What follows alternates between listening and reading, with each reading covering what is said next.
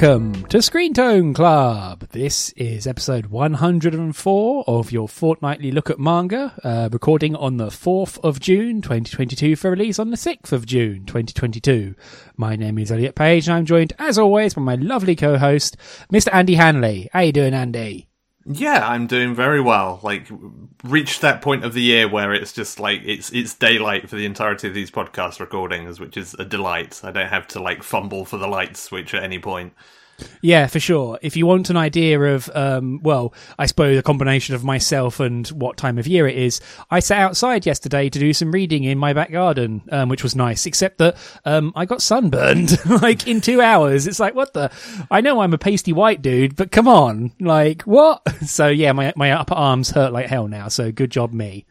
Yeah, it is. It is. It is summer, as it turns out. I mean, probably g- give it a few more days, and we'll be complaining about how summer has disappeared and it's raining again. But uh, that's you know th- that's British life for you. Yeah, or we'll be complaining about seeing people with their tops off down the town and going ugh. So yeah, who knows? Yeah, I, I mean, at, at this point, like living in the part of the world where I do, it's kind of it's an occupational hazard rather than something to be complained about. It's just like, yeah, this is. I know the risks I'm taking going into any kind of populated area because the sun is shining. It's above like 16 degrees. There is going to be some naked flesh that I don't want to see, but it's going to be there. I'm just going to have to live with it. The, the very Glaswegian plague of taps aff. I guess. Yeah, ex- exactly that. So, uh, so yeah, um, that's you know, please, please, uh, please think of me in these trying times. please give me some of those sunglasses that block out unsightly things. yeah, it's like, is, is there an op- is there like the opposite of those X-ray specs that they, they used to sell in magazines? Like, is it, is it? Can it just add layers of clothing, please? Sensible cardigan glasses, I guess. Cool. Um, so yeah, as mentioned up the front, this is a fortnightly look at manga. We will focus on joint discussion. We both read the things, so we can both be informed about talking about them. Um, if you like what we're doing here, please consider supporting us on Patreon. More about that to come in the break.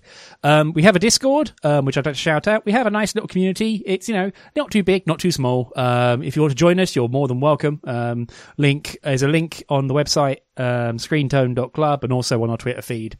Um, I'm going to mention this at the top, so apologies for putting like close down stuff in the front. But if you are liking the, the podcast, please consider um, giving us a review on your podcast service of choice, um, Apple Podcasts, Spotify, whatever. There's like an unholy amount of different podcast services out there that I didn't even know we were signed up to.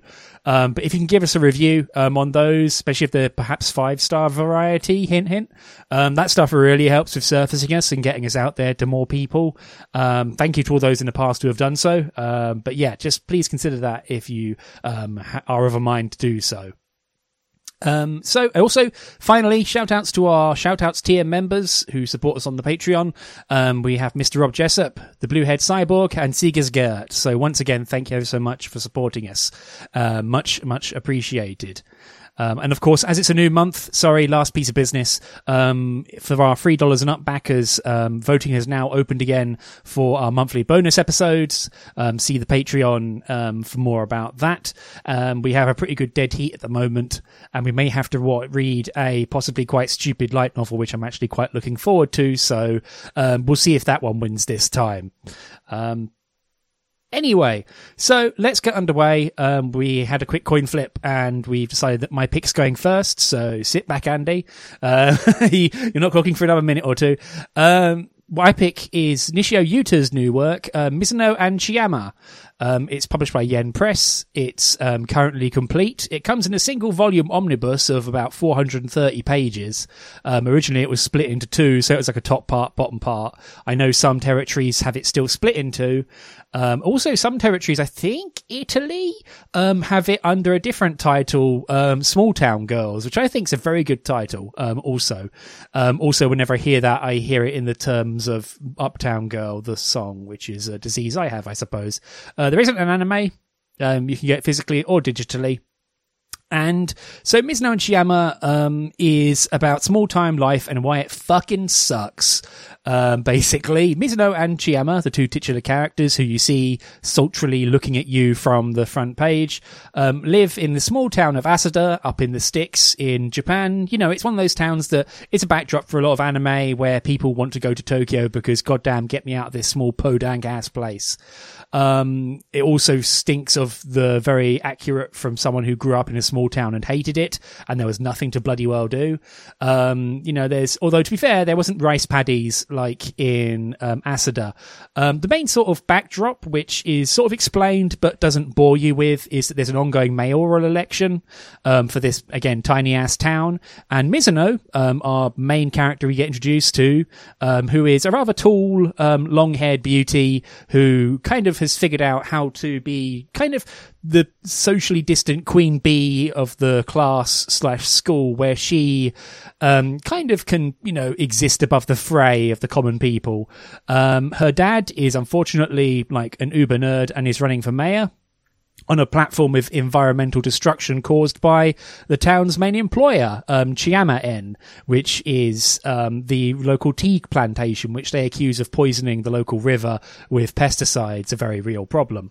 And so Mizuno, uh, Mizuno um, basically has fallen in. Well, as you start, Mizuno has fallen in with um, Chayama at a, at a remove. Like the the setup is slightly Romeo Romeo and Julietish, where they're from the t- uh, scions from the two main big families in the area, and you know both sets of parents would rather prefer their daughters didn't really fraternize.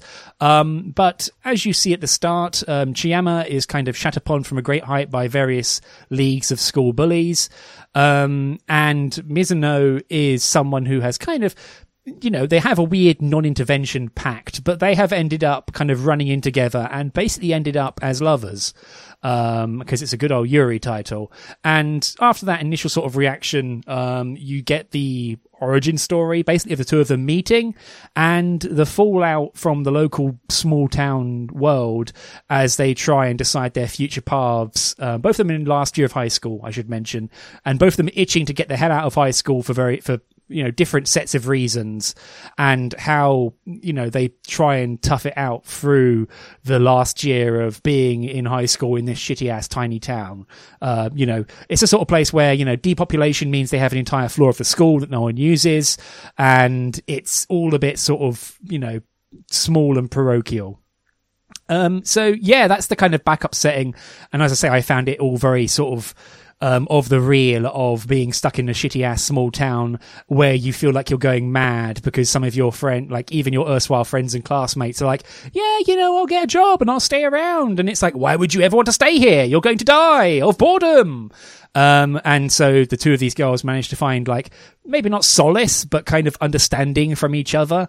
Um, and things kind of develop from there as drama unfolds. And, you know, they kind of, you know, negotiate their relationship with each other and the town. Um, and so, yeah, I, I flat out really, really enjoyed this a great deal. Um, I, I could heap on more praise, but I want to let Andy get a word in edgeways. But yeah, what did you, what did you think overall top line about this, Andy? I couldn't connect to this series. Like I found it, I just couldn't really get into it. Um, I kind of, I don't know. Like I, I feel like it never really fleshed out any of its characters enough to the point where I was really engaged in them or in their relationship. Like I, I feel like even the, the, way this sort of your initial viewpoint of Mizuno and Chayama's relationship. The, the first time they kind of meet each other from the viewer's point of view, from the reader's point of view, it almost felt like weirdly non-consensual, and then it kind of like almost rewinds, and you kind of get to see like, oh no, this is this is totally fine. Like you know, they're they're both they're both into each other. This is all okay. Um, but yeah, I don't know. There was just something about it. Like I, I feel like I just I always wanted to get to see a bit more of these characters beyond kind of the direct circumstances they were in. Like it, it always felt like it was very hyper focused on the immediate situation at hand and, and I never really got a feel for like what are these characters like beyond sort of what's going on in their immediate kind of here and now. Um, and I think that was why I kind of found myself in a point where I just couldn't, I kind of couldn't really figure them out. Um, and I, I think that's kind of doubled, especially when you get into the second half of this series. It feels like it turns all of the characters' reactions up to 11 for everything. Um, like there's kind of, basically by the second half of this, you kind of have an antagonist, um, whose name I forget. Like she's broken or sprained her. She's, yeah, who's like sprained her wrist. And like, she almost becomes this kind of like, chainsaw massacre stalker by the end of it of just like you know she's kind of like out for revenge in a very direct and very physical way, which is partly kind of really interesting because it's she clearly can't figure out any other way to like process the situation or process how to remedy what's happened to her but it kind of really kind of goes at it like full throttle in a way that I was just like I don't know like would would this is this really how things would go down? Um and so yeah I don't know I just never I never kind of connected to it. And i kind of find myself being like th- there are moments and things in this series that i like you know it has some really good much like kind of after hours it has some good sort of almost like cinematic moments in terms of how it frames and kind of uh, lets things happen. But for the most part i was just kind of like yeah i this is not really doing much for me. It's okay but i'm not really like i'm not really into it. Yeah i yeah i i kind of yeah, I'm sorry, I'm kind of blown away because I really connected to it very bodily, I suppose. Mostly because, I mean, as I, I, admit that the first chapter very much has the slight feeling of perhaps overdeveloped one shot and then going, oh crap, I need to turn this into a series or I want to turn this into a series and develop it. And so now I need to like spin spin a world around this one shot I have made with, you know, quite a strong introduction of the characters and the various bullying going on. Um, but yeah, yeah, the the first chapter is slightly incongruous in that, in it is so sort of hyper developed, and then it's like, okay, now we need to, you know, take a very weird step back and tone change and make things a bit more light-hearted and introduce this in, you know, we need to do the immediate rest duda, so we need to go back to the start.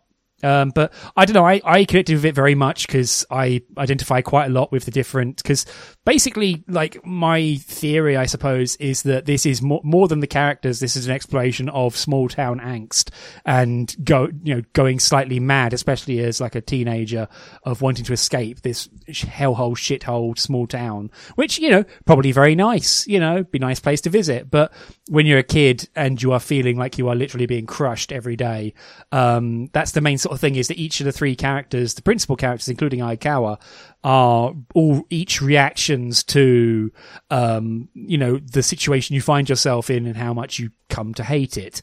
Um, Aikawa in particular, like, feels more like a force of nature than an actual character, mostly because you only get her at her more, more sort of destructive elements.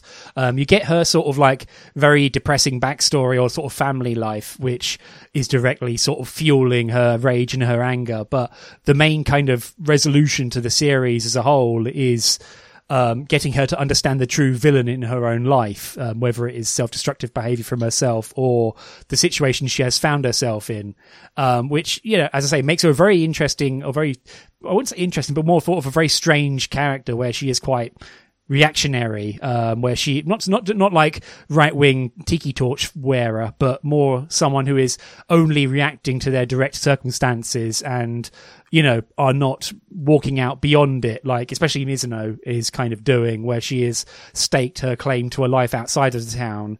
And at the end, you know, not to obviously go into the ending, but Chayama herself has also both both either made peace, both made peace with, but also carved out her own aspect of her own life.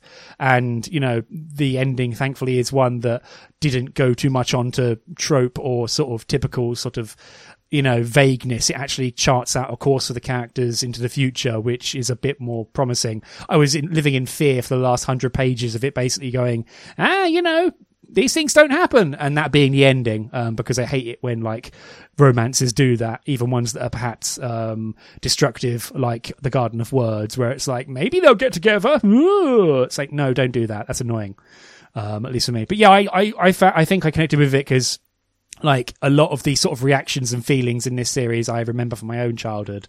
Um, especially even like Aikawa with her more destructive elements. Like I remember, you know, not myself, thankfully, but kids in kids at my hometown, like being so mind-numbingly bored and foreclosed with in terms of possibility that they would destroy even their own sort of escapes from it.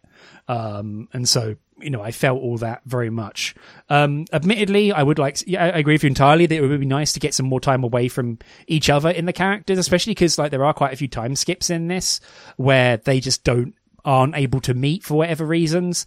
And, you know, it does manage to bridge those gaps pretty well. Like the fact that they only have so long left in high school is quite a powerful, um, you know, sort of, uh, demarcator in the plot about where you are and where they're feeling.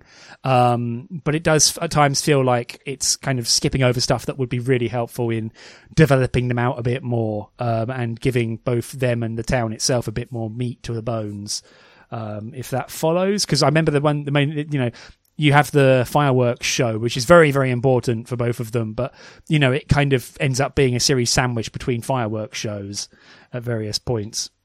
Yeah, yeah. I, I mean, I, I think it, it would maybe like because I, I think you're right. Like a lot of this comes from like personal background of like I've I've never been in that kind of like I hate where I live situation, um, and so like that's definitely not something that I can resonate with, and I, I feel like the series beyond the fact that you just get told this is a small town, it doesn't really give you a whole lot to hang your hat on to like understand like why it's kind of boring. Like I feel like th- this is quite a common sort of trope, if you like, of kind of like anime and manga of the kind of like ah we're trapped in a small town thing. But like I feel like you know I, I think about even even a film like Your Name actually that has a lot of similar elements where you know like one of the main characters like their father's running for election and that's a pain in the backside and you know but that makes it very clear of just like oh you know, we wish we had a cafe that we could hang out at, and just little things like that that kind of give you a picture of like this is how small and kind of podunk this town is that there's no cafe, and like this because it focuses so much on like the politics and the oh here are like the two big businesses or, or kind of you know the the two factions effectively like it kind of it gives you a little bit of that context, but like from a sort of like teenager's point of view I feel like it doesn't really fill in the rest, which I guess it maybe just does by omission by the fact that they're not hanging out at McDonald's or whatever. Um, but uh, it, it, kind of, you know, I, I don't know. I, I feel like that was the thing for me with every sort of step of the way here. I just needed a bit more visibility and context of kind of what the characters were feeling and why and and I, and I think that's sort of where it sort of missed out for me because yeah I think once you if you don't have that initial sort of personal sort of leaning into like oh yeah like I, I kind of I recognize this from my own life it's kind of a bit trickier which is sort of I don't know like it's interesting because like thinking back to after hours like maybe that had a lot of similar issues but because it was something that I could resonate with on a more kind of basic level it, I didn't have a problem with that whereas this very much kind of that that was the sticking point. Yeah i feel like after hours did a bit more of the sort of um legwork to get you into that world because i am not someone who like goes out to dj sets and stuff and don't you know and a lot of that stuff is like completely unknown to me and it still manages to get you into that and sort of explore these characters weavings in their little inner lives um, and especially um, where it comes to each other. And so i feel like it kind of does that a lot more, and it also centers the characters a lot more where you're with them more directly. Um, whereas I think in this case, Mizuno and Chayama, um, you know, a lot of the driving force is the environment, which, you know, although it doesn't need to like spell out every last thing, like for me, it was all stuff I could extrapolate. Um, you know, like the small town politicking nature, the creepy sexual harassment, um, local grandee, the like, you know, small business tyrant element. But all of that, even that admittedly is all stuff that is like slightly thin gruel if you turn it slightly. It's like, oh, okay, this is suddenly seeming slightly paper thin. Um, like I feel like it spends a lot more time just reveling in the characters and their sort of thoughts and interactions, whereas it doesn't um, kind of build up the background because it it seems to think it is safe in assuming you know all the background, whereas I think in your case, especially as as you've said, is not really the case. Whereas for me, it's like, oh no, this this all tracks, fine, cool, here we go. Um, yeah, it, at times it feels like it's it's um perhaps enjoying itself a bit too much, which sounds cruel, but I really, you know, it, it does a lot of stuff with the characters that I really find interesting. But if you don't have the backdrop to that, I can imagine it all seeming, seeming slightly paper thin or kind of ephemeral or like floating in nothing. Um, yeah. Yeah, one thing one thing to mention, I think that the um, the visuals are amazing in it.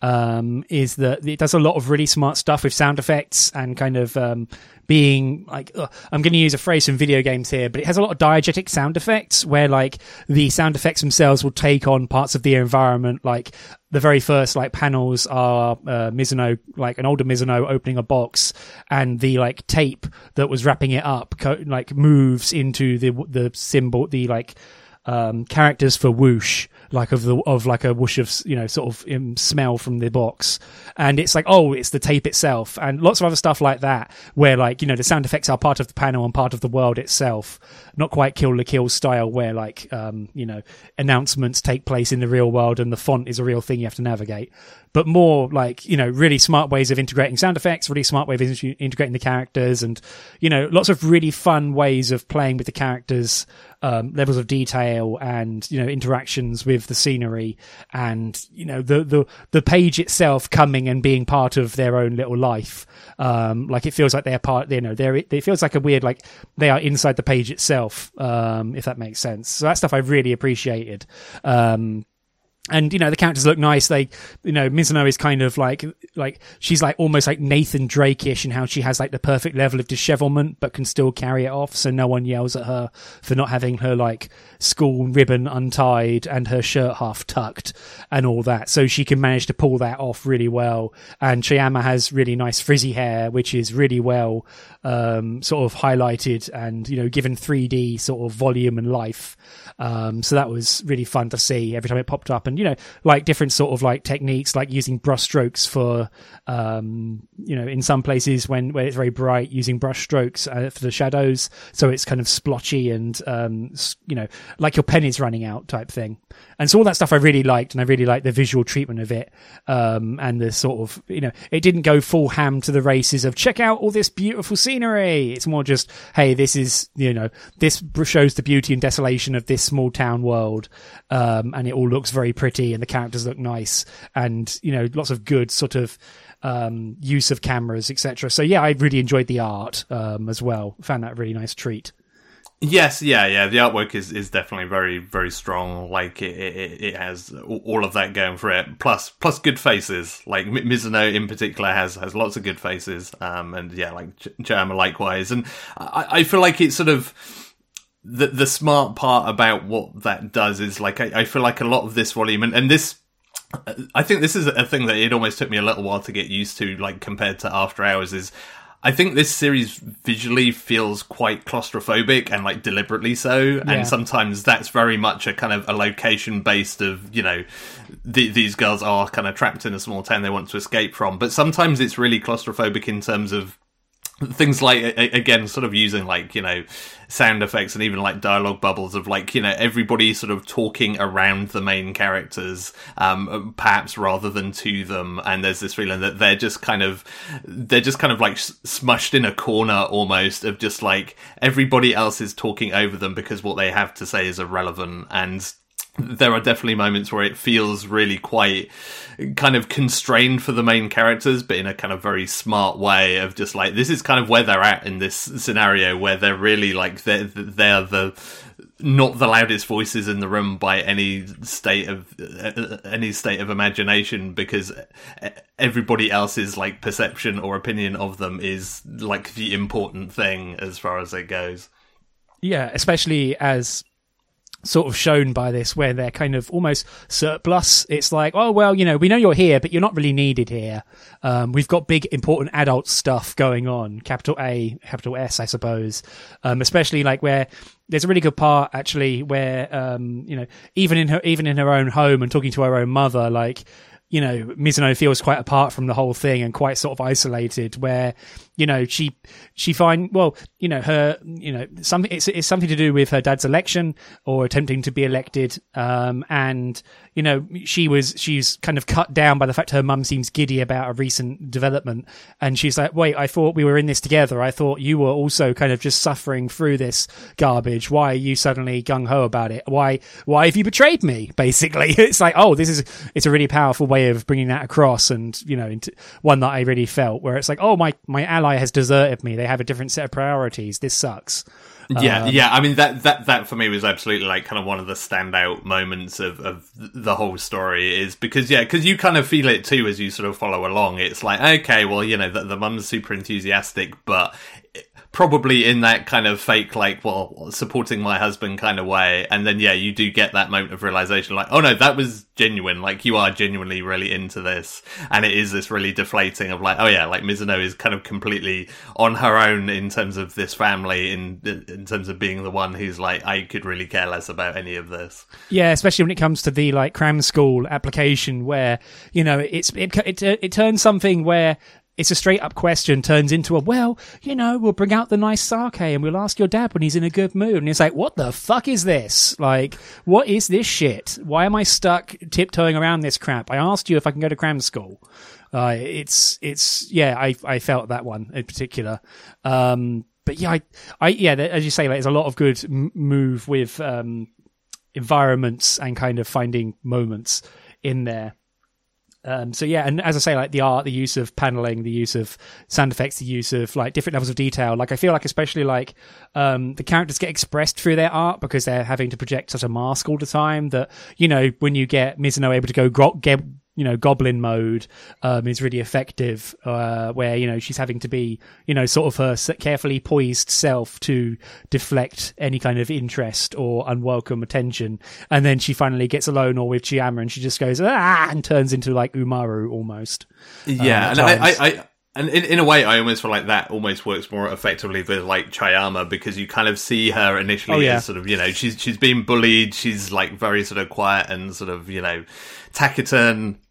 And then you kind of, as as you get to see her spend more time with Mizuno, you kind of get to see that other side of her, where it's like, oh no, actually, you know, she has, she, she can goof around and have a sense of humor. She she can kind of go off and do kind of crazy things on a whim as well. It's just that you know she's forcibly dialing all of that in and, and that that was definitely the, the kind of the side of it that yeah like resonated a little bit more with me of just like you know seeing the difference between these characters in like sort of public versus private settings where they think and let's it lets you understand that relationship of like here's here's a place where actually these two girls get each other because they are ultimately kind of trapped in the same kind of nightmare. And so when they're together they can kind of cut loose and be who they want to be and talk about all the stuff they can't talk about with anybody else. And that that is the stuff that kind of really works when when it kind of comes together. And in, in a way it, it's sort of it, it, it's almost a shame that the series is by its nature like doesn't let them have more time to do that it would be crazy if it did because that would kind of defeat the point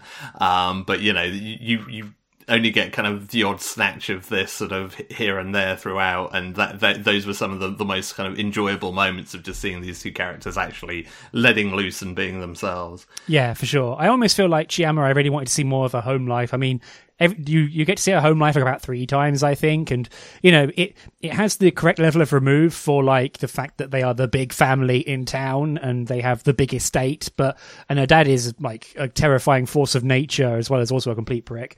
Um, but it would have been nice to have seen more of her situation where, you know, she kind of tells you about her situation and what, how she is hemmed in.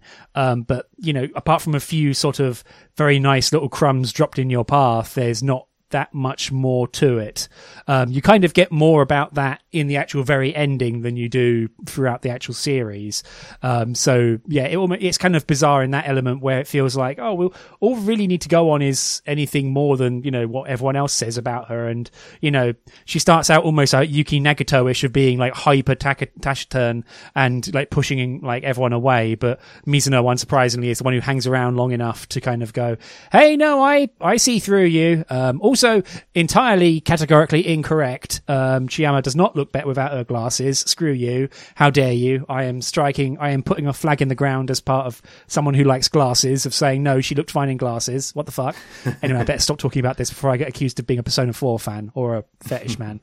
But yeah, it, it, so I, I feel like there's a few bits and, pi- even though I feel like this series or like this this volume ran kind of long enough and I'm kind of glad it got released in omnibus because I would probably be going mad if I only got the first half or where the breakpoint happens. Um, I feel like there's, you know, a little more would have gone a long way in time, in terms of building out that scope and also maybe helping on board, um, a bit more about the small town world and some of the more mundanities. Um, I mean, well, to be fair, the whole volume is basically the mundanities of small town life, but how it relates to the characters and also like you know a bit more to it. Um, I feel like the, yeah, so that's that's what would be nice. Um, I do like I I you know I I find um Aikawa and and also a bit more maybe to for Aikawa's sake where.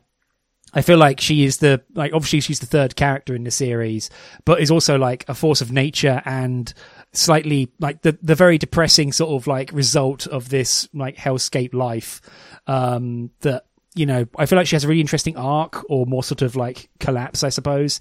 Um, which, you know, she always feels, obviously, due to the fact she doesn't have a name on the cover, she feels very much, um, surplus to requirements or not surplus to requirements, surplus to the main sort of thrust. So you know that she's always going to get jettisoned or what she does will always be only in service to these other two.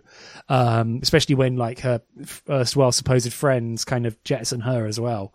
Um, so yeah, a, a, very, a very, a, a, weirdly relatable, but also like slightly, just ever so slightly put it back in the oven, fight for two more minutes, um, character. Yeah, yeah. I mean, it does kind of make me think again, like not to harp on about After Hours too much, but it is also really good. Like you know, I mean that well, that yeah. was a three volume that was a three volume series, and like maybe this would have I don't know. It, it, almost feels like an extra volume would have been too much, but yeah. also it definitely at least, uh, even if it had an extra chapter at the start, just to give you a bit of sort of preamble, maybe you know, uh, over uh, above and beyond kind of what what you're given in that in that initial opening chapter might have might have helped it a little bit.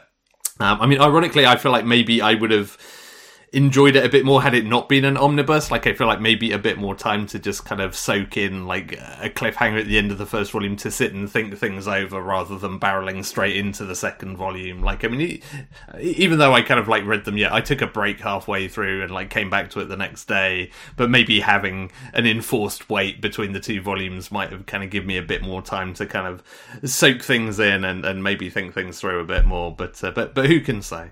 Yeah, I mean, this is all backseat editing obviously, but I would have liked a bit more sort of page like if it ha- if it had been a three a three volume work i think that would really help the pacing out. I feel like the the start the very the first chapter and then the lead into the second is kind of my big sort of um, roadblock where like the first chapter is you know well drawn. It's really nice. It introduces you very quickly to the characters. You know it's got all you need. It's got violence. It's got bullying. It's got sexy. It's got really good sort of character moments and kind of jumping you in. But it also it, i don't know i feel like it creates a lot of like bodies that it has to then go back and explain at length.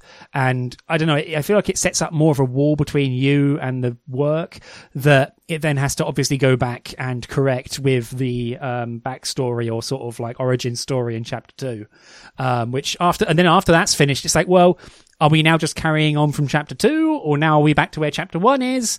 Like, where are we here? Like, where have we jumped around? Like, I feel like that sort of jumping around in time doesn't really do it too many favors um, at least myself, I feel like it wasn't extremely well, it wasn't very well signposted and felt slightly sort of incongruous. Um, I mean, it could have quite easy, it, especially because it just feels very um, disjointed in that moment, um, which is a shame because I think the cha- first chapter is good as a standalone. Like I, again, I uh, overly examining it, but I feel like it maybe it's like it it kind of suffers from the like first chapter put on Twitter syndrome, which we've talked about before, but um, maybe not quite as much in the negative. Where this is the first chapter has been put out by Nishio Yuta on Twitter several times as like a hey, here's what I'm working on. Has, isn't this interesting? And also, it's the bit that is presented to you by um, Bookwalker when you look at the free preview, and so you know, I feel like it kind of does a lot. It does a lot in that first chapter, but also sets itself up quite strongly. But then having to then go back or you know break from that directly, um, kind of like like wrecks the pacing a little bit. Um, or maybe I'm overanalyzing it. What do you think? No, no, I, I think that was probably it, it. Certainly didn't help in terms of me kind of bouncing off of this a little bit. Like I, I feel like had it been a sort of a cleaner, smoother introduction to the world and, and characters as a whole, I, I might have been able to kind of find found a little bit more to, to glom onto with it. Um, so yeah, I, I do think that because that that was certainly a point where I was aware of it with just like chapter one. Like, okay, like I'm intrigued by sort of these these characters and the relationship between them and then yeah like chapter two sort of leaves you a bit unmoored in terms of like wait wh- where have we gone with this? Have we gone back in time? Is this direct continuation? Wh- where are we at? And i think when you're scrambling to piece together the timeline in your head that is time that you're spending not thinking about the other stuff that the series maybe wants you to think about. Yeah especially because the first chapter does a good job of explaining the like background. Like you have mizuno um you know going to school and there's an election one of those like japanese election vans with a loudspeaker on and you know that introduces the whole political well the you know her family life sort of aspect of ugh my dad's running for office. God damn this sucks. Um, but then it goes to Chayama and it's like oh you you know oh you're breaking our sort of rule of not you know seeking each other out. Ugh. and then you know it then resets to then get rid of that. But also then they're like you know their non-interference pact doesn't really you know, it kind of falls apart very quickly from a narrative sense because all what you mostly see are the pair of them interacting and finding their own spaces for each other and, you know, having their own little world to like, to, you know, have a breather in. And it's like, well, you know, you you just said that you know you two are like, oh, we can't do this, and then you spend eh, and then every last page is about them doing the thing they shouldn't be. it's like, oh, okay, hang on, is this actually a thing? Like, what is? Bleh. So very, you know, it's. It, I think it more. I think if they just said like we can't acknowledge each other in public, that'd have been a bit more direct and less weird, I suppose. Yeah, yeah, for sure. Yeah, so that's my. I, but yeah, I, I, I feel like I feel like I've spent more time sort of ragging on it as I tend to do. But yeah, I really enjoyed it. I would have liked a bit more here. Like I really like the characters. I really like you know, as you can tell, like I really sort of identified and felt a lot of things about the like small town hellhole life um, because that was my own youth and oh god um, and yeah, all of that rung extremely true and interesting, and you know, just the general sort of like problems of life and trying to carve out your own world. And also, frankly, like one thing that it does, it doesn't spend too much time going, "Oh, woe is me" about, but it is like you know, Mizuno has a chapter when she like reflects on the fact that you know she is a lesbian and she knows it, and she's like, I think, I think people are generally distant because they kind of figure that you know maybe they figured out who I am and what I'm doing, and you know who I'm attracted to, and they kind of peel off away from that, um, which is only like about three pages or so of very sort of like ideated backstory, but I found that really interesting as a way of centering that. Um, plus, it also doesn't do any of the stupid "but but but we're girls" sort of stuff. Um, and the sexy times are basically all implied. Like, there's a few bits where you see, "Ooh, there's a hint of bra." Ooh, isn't this nicely drawn lace? And then it, you know, cuts away. So who cares? Yeah, yeah. I, I think the only real kind of nudity you get is kind of like a super deformed like oh god we we gotta go like in yeah quick get your clothing on. Yeah. Yeah and it's like yeah it's it's very it, uh, it, it's actually really very kind of classy the way it does that because there's just enough kind of sexiness to it to be like oh yeah like you know this is this is a thing but it's also it's there's no real it, it's not kind of leering in on that or even kind of being like ah, I bet you wish you could see more of this. It's just like hey this is just to let you know this is what's going on right now and it, it kind of it gets that balance just right Yeah, it certainly doesn't spend like it, it doesn't spend it doesn't have the characters like elbowing each other going, Hey, sexy times, eh? It's just like no, this is this is just part of their relationship and the main sort of focus is elsewhere. Like they're they're doing it however they want to do it, I suppose. But um so yeah, I but yeah, I is there anything else you want to mention about this, Andy? I kind of wrote an unholy amount of notes for this, but I think most of it kind of like we've already covered. Um, yeah, no, I mean nothing else for me. I mean, it's definitely like it, it, didn't really hit for me, but I'm still very interested to see what the author does next. As, as long as it's not about Crazy Frog, I'm I'm concerned about that now. But check um, out the author's Twitter feed for more on that. Yeah, that was weird. Um, but no, like it's definitely you know, like you say, the the artwork is is really kind of quite something. And, and again, I mean, here's somebody who I'd almost I'd be really interested to see them ending up like, you know, directing an anime or a live action thing or something because it feels like they have a very good grasp of kind of camera work and blocking and all of the stuff you need to make like a compelling, you know, moving, you know, drama or whatever. Um, that will probably never happen. He seems pretty pretty comfy do, doing what he's doing. Um, but uh, but yeah, I'm I'm definitely interested to see you know where where the author goes next uh, there's for, for all of my complaints about this, like there's definitely still some really interesting through lines. And again, like After Hours is is stupendous. Um, so uh, hopefully we get to see see some more of their work in English soon. Yeah. On that note, I'm I'm fan because now we've read the actual source material. I might go back and reread. In fact, I am going to go back and reread that the epilogue slash sequel um, one shot that we covered before, um, of course, being extremely disjointed and stupid in our own way. So I'm going to see if I can muscle through the um, the machine translated nature of that and have a read. So we'll see. Um, so um, yeah, I'm, I'm, I'll go back to that thing and see what's happening because that picks up for, with, with them together. Because um, you know this ends with a slightly hopeful note of the of of the future for them. Um, but yeah, I feel like the one th- one of the notes I did make towards the end was I think this would probably adapt quite well to an anime movie, um, like taking the entire body of it and re- readjusting it, cutting, and then a- applying extras somewhere. So I think it would make quite a good, you know, theatrical film, um, all told. Um, so yeah, looking forward to that turning up at SLA, like I don't know, twenty thirty. Andy, how about that? yeah, you never know. You never yeah. know. It'd be nice. Yeah, I'd certainly be down for an anime movie of it because I feel like some of the sort of touches of it, like again with the sound effects and stuff. Like I feel like there's already like a visual panache and flourish to this that could really well translate and be kind of developed in motion. Um, so yeah, um, yeah, that was. Um, and is there anything else to mention? I think I'm basically out. Um, yep. So yeah, um, that was Mizuno and Chayama, um, as mentioned by Nishio Yuta, out from Yen Press. And now um, for a quick word from well us. Okay, and so now moving on to our second um, title of the episode, um, we have your pick, Andy. When a cat faces west.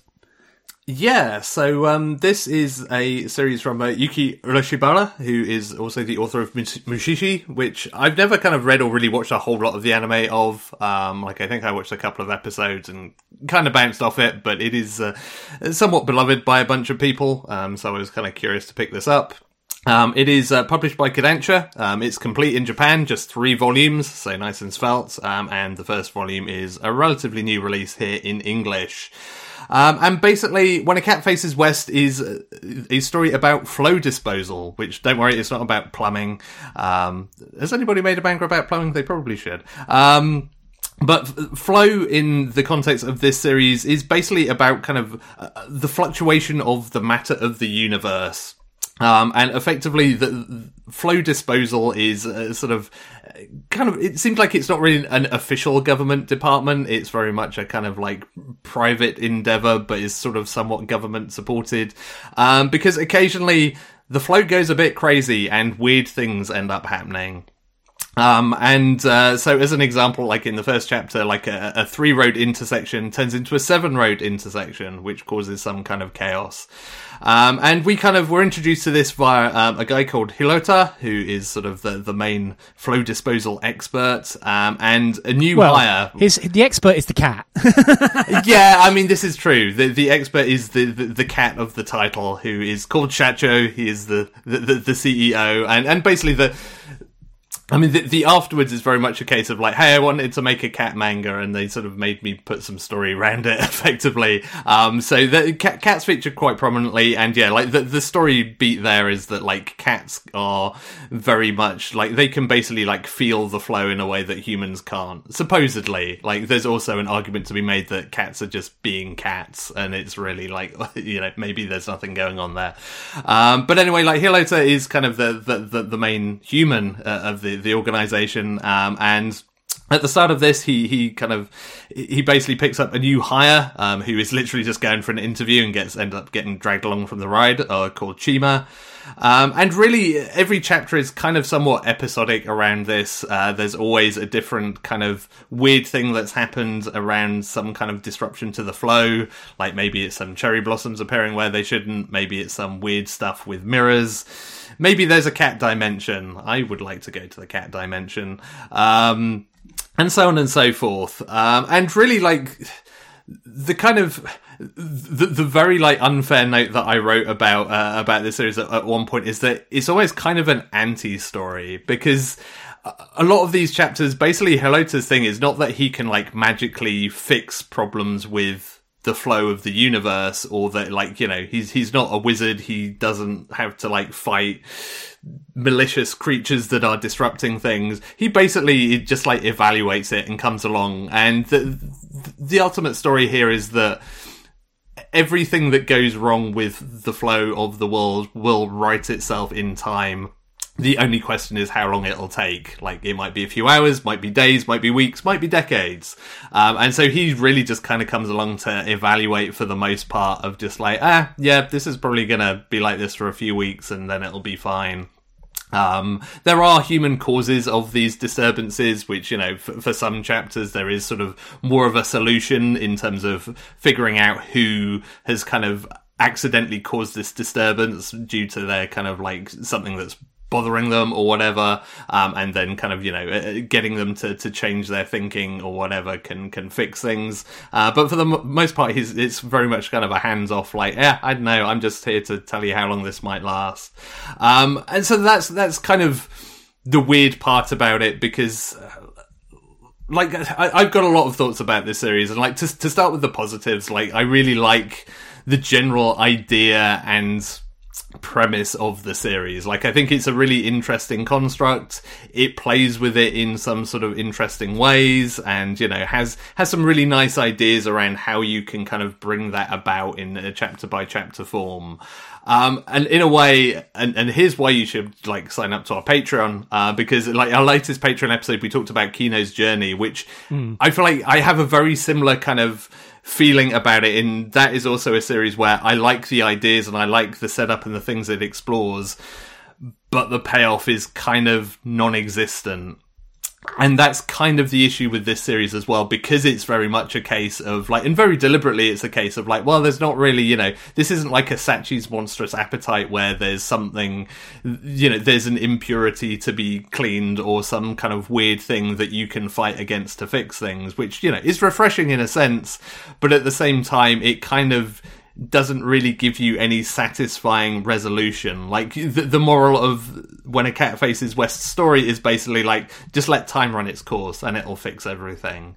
And again, I kind of dig that on a fundamental level, but as a kind of I am a person sat here reading a story level, it doesn't necessarily do a lot for me. Like it's kind of like you know the the the, the science of paint adhering to a wall and drying is no doubt fascinating. It doesn't necessarily mean I want to watch it happen, um, and that's sort of a kind of where I come down on this in terms of like I really like all of the ideas and the vibe of what you're going for here. I just there's just not enough that results from it for me to kind of feel satisfied by any of it. And I feel like most of these chapters kind of end with me just being like, ah, yeah, I'm. I just don't really feel happy about this. Yeah, I'm with you. I mean, honestly, my, my the note I have after every single chapter is um, that's it. Like, is that it? Like, I you don't have anything else? I mean, you know the the setup is extremely languid. It reminds me. Oh, I mean, I've to be fair, I've only read the first two volumes of Mushishi, um, but I strongly dislike them for some of the same reasons. In that it does the same sort of thing about every single last goddamn thing that happens is directly related to this mysterious force. In that case, Mushishi. In this case, Flow. Where it's just like I don't know, man. It's the it's the universe, man. And you know, it has a more modern sort of take on it, unsurprisingly, because it's in like a smallish town, and the like the Flow Inspector is like a rather sort of like you know, he, as you say, it feels very much like a second party sort of like funded, but not di- funded by the local council, but not directly limited or, you know, attached to the local council where this guy and his cat like d- diagnose issues, but he's not really there to solve them, as you say. He's more there to kind of be the person to address complaints and tell people how to navigate the, um, the administration and bureaucracy of getting their, um, you know, forms filled in so they can be excused things and all this. And you know, and that sort of stuff. Like he's there to he's there to put the police tape around the incident, and then basically say, like, "No, you can't go back. Yes, I know your family members are in that apartment complex that vanished, um, but you know that's how it is. It's flow, baby." Yeah, And you know, and- and- and I, I feel think- like I feel like I feel like the only reason the whole setup works is because the main character is so laid back and chill. Whereas if they had like another character trait, it would all fall apart immediately because everyone would immediately go like, "You fucker, this is my life," you know, and the entire sort of setup of the series would collapse into a rather discordant pile of feeling extremely uncomfortable. Yeah, well, and, and and I think that's kind of you, you basically kind of hit on the the other thing that I think kind of removed me from this series uh, uh, by by another step is that all of these sort of emotional kind of you know ammunition of this series is all very subdued and like that kind of makes sense when it comes to like Hirota because like his character you know he's very chilled out it makes sense with the cats because they're cats it kind of it makes less sense with Chima. Like, there's a whole thing, like, basically, you know, she's applied for the, this job that, that that she's working because, like, Flo has kind of wrecked her career, which I feel like she should be way more annoyed about that than she seems to be. And that's kind of like the recurring theme. I feel like through these chapters is it doesn't want to like harsh its own vibe which again I get, but it also, as a result, it sort of it deadens things that shouldn't be as flat as they are. Like there, there's a, a chapter where like uh, a, a character's like young daughter goes missing, and it's probably one of the better chapters in terms of like setup and kind of playing with the ideas of like the kind of crazy stuff that Flo can do. But like as a as a mother that's lost her daughter, like in any kind of reality, she would be absolutely beside herself with kind of worry and upset about what's happened. But kind of all you really get out of her is like, ah, yeah, I'm kind of worried because she's missed her breakfast. And it's like, it's this very kind of low key kind of concern. And likewise, you, you sort of just mentioned like there's an entire apartment block that gets missing, that goes missing. And, you know, imagine if like your family members, you know, people that you loved or cared about just disappeared and some guy came and said, they might be back in a couple of weeks. They might not be back for decades. Like, that would be like a massively like harrowing experience. But here it's just like, oh, okay, well, as long as they're fine, I guess we'll just wait it out. And maybe this is like a partly a sort of, you know, very Japanese kind of societal response of you know not not wanting to cause a commotion, but it all felt very kind of like there should be more emotion here. Like you know people are going missing, you know kids are going missing here, and everybody seems kind of pretty chilled out about it in comparison to where I imagine they would be in any kind of reality. Yeah, especially in the case of the Mirror World one, which is like, I swear that Mirror World episode is, it feels, I've been watching Star Trek Next Generation recently, um, a rewatch, and it feels like the setup for an episode of that where everyone goes, oh fuck, we need to grapple with this, and have a speech or two, and maybe Riker will try and fuck someone from a mirror universe. But even worse in that chapter is that the little girl who shows up for breakfast is an imposter, like she's, she's reversed, she's mirrored, ooh, and you know, and then it goes, oh, well, we need to not harsh that buzz. So everyone who comes from any mirror universe has the reversed, no, facial features. And it's like, okay, you've just really closed down something there. And, you know, it has a comedic bent to it where it's like, oh, we can go bug ourselves in other worlds to help us in this search. And it, it feels extremely small stakes from small potatoes, um, where it's like, this is like world ending and entire sort of structure flipping. And yes, I get it. You don't want to harsh your buzz and you want to keep things as low key as possible, but what the fuck? And you know, I feel like, you know, as you say, the main character's um, sort of reaction to it is usually like, oh, did you submit the paperwork? Uh, which is an extremely, you know, as you say, bureaucratic, but also like chill way of resolving it, where it's like, oh, your house went missing with your, you know, your family members. Did you submit the paperwork? You know, it's like, uh, and then there's that weird like antagonism with the shrine, which again, it's it's too chill to have an actual antagonism more than just a pair of them spitting each other's paths. Um, and so yeah, it, and every as I say, that just all feeds into the fact of reading it and going like, yeah, so what? Like none of this has really directly interested me. Like as you say, like it's it's fine to have a mood and a feeling to it, and you know to be chill enough to have your cat be your main sort of like EKG meter. But uh, you know, and also especially as you mentioned with Chima, where her entire life has been fucked by flow that you know everyone has kind of thrown their hands up at, and you know has the reaction of like you know her career got fucked, and you know the reaction from the main character is, well, did you submit the paperwork? And she's like, yes, but that's not how real world the real world works. Like I can I can submit paper until I'm blue in the face, but the fact is that I've lost my career because now I'm like a ten year old, which also, frankly, due to the R, I did not pick up on at all for the first two chapters until eventually it sat me down and said, "This is Chima Chan's deal." I'm like, oh, I just thought she was short. Like I thought, Yeah. I thought she was just short, and you know, then it's like, oh no, she was actually an office lady who got fucked over, and I'm like, oh, this that didn't come across at all. Like, you know, I and this doesn't really seem to do anything. Like what? Like it's Yeah, really I- strange.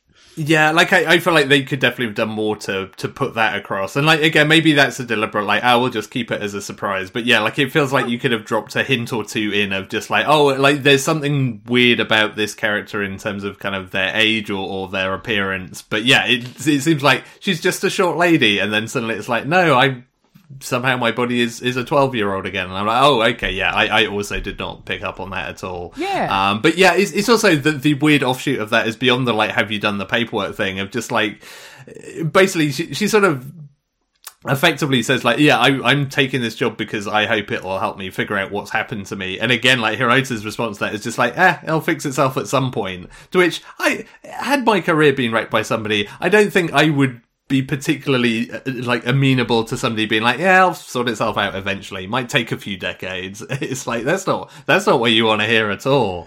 Um and and and again i mean even the whole kind of like cat universe sort of chapter that that is almost the closest this series gets to having any stakes because Hir- Hirota like has to go into this dimension and says like, hey, I might not be able to find my way out of this. I might just like go missing in here for forever, like or for however long this hangs around. so basically, like, don't don't wait up for me if you want to clock off. Go for it. Um, he's a good boss, at least, I guess. Um, but uh, you know, even that chapter, that that was the one where I, was kind of like set up of like, oh, okay, there's like there's some parallel here. Like, Hirota might actually have to do something or figure something out or, or you know basically do something sort of maybe out of character to like save himself. And it's just like nah he just kind of follows his cat finds his way home chapter done. And that that that in particular was kind of the peak of like you set you set up some stakes here. You actually like went above and beyond the norm to be like hey there's a th- there's an existential threat here that you know the main character could be trapped like what's he gonna do and it's just like ah doesn't actually have to do anything And yeah, there's was- like that- that zero a zero payoff for anything it even slightly hints at. Like it's like, oh, you know, time and space can be warped. Like maybe I'll be in the cat dimension for sixty years when in fact it feels like a day to me, and all this stuff. Like it doesn't do any. Like it literally does nothing with the setup apart from having a pratfall when he escapes the cat dimension and is stuck in a in a closet. Like that's it. That's it. That's all it Yeah, does. yeah. Like there's Uh, th- th- it feels actively like this series is is trying to taunt me by having these ideas that it even says up front we're going to waste these like we are going to make you feel bored and annoyed by this series because it's all vibes man but it's such aggressively like vibes and anti-plot that you know there's there's nothing here it's you know again it's i i don't like mushishi, mushishi in part because of this where it's just like oh yeah it's mushi and that's it and moving on. And it's like, this sucks. Like nothing has any impact anywhere. Like, and again, again with Chima-chan, even with Hirota, with the world, with like, you know, the most that comes out of that kid who turns the intersection into seven is, is that the fucking career counselor from local school phones up Hirota to give him an earful. And I'm like, what the fuck? Like, I get that you want to have like a mundane, like, oh, you know, local, you know, modern life and, you know, bureaucracy and, uh, you know, whatever. This is what's happening. But it's like, no, there should be like, at the minimum, like multiple change.org partitions, and Chima should be like, you know, like harassing her local rep, um, like government rep or MP to go like, this isn't cool. This sucks. Like, this is really stupid. Like, I don't know. Like, I feel like the series kind of tries to have, try, it tries to exist in this Goldilocks zone where it collapses constantly under the weight of itself. Um, whereas if it was something more innocuous that, or isolated, you could like deal with it. Sorry, Andy, I completely bowled you over there. My bad. Um, yeah, no, no. I mean, it's kind of yeah, it, it's exactly kind of where where I'm at with it as well, and and like it's it is frust- it's all the more frustrating because like you know some of its concepts are interesting like even i mean the, the whole kind of rivalry between Hirota and like the, the guy from the shrine like that's probably one of the more interesting things that this volume does as kind of just a, a little kind of quiet kind of discussion of sort of you know the place of religion versus you know science or whatever. And, and, like that that kind of works all right as a little self-contained thing as well. But even that doesn't quite have the punch that it feels like it should. Maybe because it comes at the end of a volume of disappointments. Um, but you know it's it's just what makes it all the more frustrating because the stuff that I like here, I I really like, and even even kind of the general vibe of it, I can kind of get behind to a certain extent. And it's sort of the weird thing where I'm not sure exactly what the answer would be if we were to like backseat write this as as we are, are want to do, because you know I don't think like oh well Hirota has you know I don't know the secret spell that like can destroy these inconsistencies or whatever would okay, be yeah, you've, good. You've or... lost me even harder, dude. so. Yeah, exactly. It's like you know, I, I don't necessarily want it to go like full like Chunibyo, like he has like the secret eye of whatever that lets him see these. Oh, actually, I'm back on board again. I, I would, I would, I would love Chunibyo local like small town like flow detector. That sounds cool. Yeah, I mean, I mean, it, w- it would be it would be a very entertaining like first chapter of like, oh my god, there are seven intersections here, and the police dude's just like, yeah, there's always been seven intersections here. Like, get get over it. Um, My but, uh, dark uh, eye no, can see it, and then he pulls yeah. out like a replica Luger, and it's like this is so stupid. It, it, uh, exactly, but that that's the weird thing about this. Is like I don't necessarily see like a solution to the problem that we're complaining about, and so there's part of me that's just like I'm kind of glad this is a thing. Maybe it should have just been a cat manga after all, because like I mean the, the cats are great in this series. Like again, the, the whole my favorite bit of this entire volume is when Hirota goes out to try and find out where Shecho has gone, and invariably finds out that Shecho's been hanging out with every household in the neighborhood. Everybody has a different name for him, and they're all just like, "Oh yeah, that that white cat, yeah, he's great. He hangs out with us all the time. Like we've called him Beryl or whatever." And it's like that is the most cat thing ever, and I, I really enjoyed that. Um, and I, I feel like you know, j- just just just let make a cat manga. Like you don't have to dress it up with other like supernatural stuff or whatever. Just just let make a cat manga because I think they would probably do a pretty good job of just that. Yeah, as someone who also recently found out that their cat has at least two more homes than my own, it's like, oh, okay, fine. Yeah, that's what cats do, fuckers.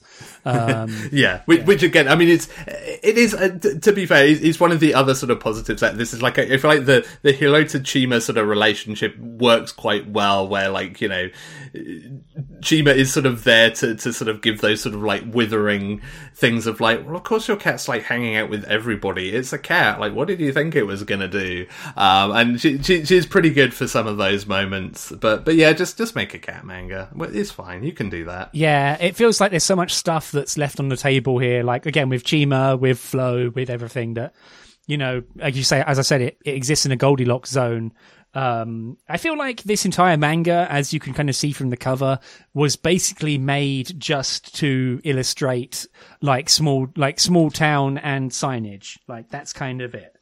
Um, there's a yeah. So the the afterword even says from the author, it's a manga about modern day scenery, and it's like yeah, you like you like small Japanese shopping arcades and lots of signs, and that's and you know a cat and that's kind of it. Like that's the main sort of thing that seems to be pushed is this like again small town like world.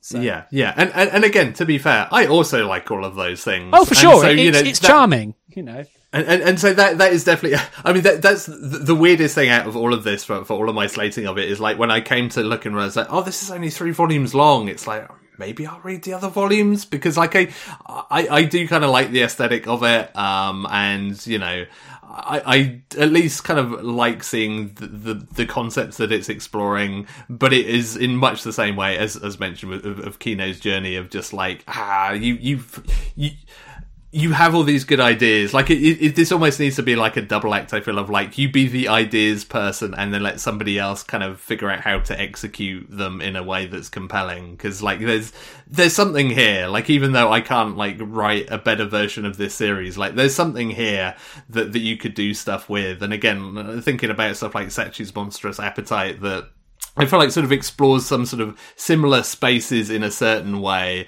and think about like how compelling that is from like a character point of view and you know in terms of uh, of even some of its kind of mystery about what's going on. And like this just has none of that. Um so yeah there, there's this weird part of me. It's like I might check out the future volumes just to enjoy the small town stuff and the signage and the cats and try and kind of just like be chill about it. But man, I wish there was kind of a, a, more compelling version of this series as a whole, rather than just having to pick out the bits that I like out of it. Yeah, I mean, maybe it grows a plot in volume two, which is about the end of the world in this very small town. Um, but yeah, who knows? Um, yeah, I, I, I kind of come down this more annoyed because like there is something here, but I don't think there's as much here as maybe the author thinks. Where it's just kind of very frustrating, where it has all these ideas that it seems to sort of very weird and slightly gross comparison here, but it's like someone is like picking up every chocolate in the box and giving it a single lick and then putting it back. Um, it's like, oh, okay, cool, thanks. I'm not touching any of those. Thanks. You, ugh, disgusting. You know, I don't, if you do know someone who does that in real life, you should probably hit them. Um, but uh, we do not condone, we do not condone violence, violence. Um, but yeah, it definitely feels at times like it's just touching all this, all these ideas and nothing happens as a result. Um, so yeah, um, I yeah, I'm not following up on this. I'm kind of glad to delete it off my tablet and never think about it again. Honestly, I'm sorry, but even the cat can't really bring me back.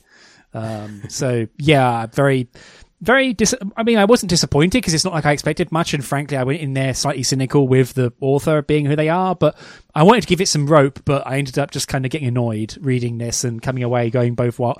But as I say, just is that is that it? Like, is that it? Like, okay, cool. I guess. Well done. You made a manga. Yeah, yeah, and I, I, I think yeah, like I, I basically yeah, I, I, didn't necessarily have expectations one way or the other, but I, I think it's also just that cycle of disappointment chapter per chapter of just like, okay, this this idea seems cool, and it's like, ah, we're not we're not really doing anything with this, are we? Okay, um, on to the next one, and then rinse repeat.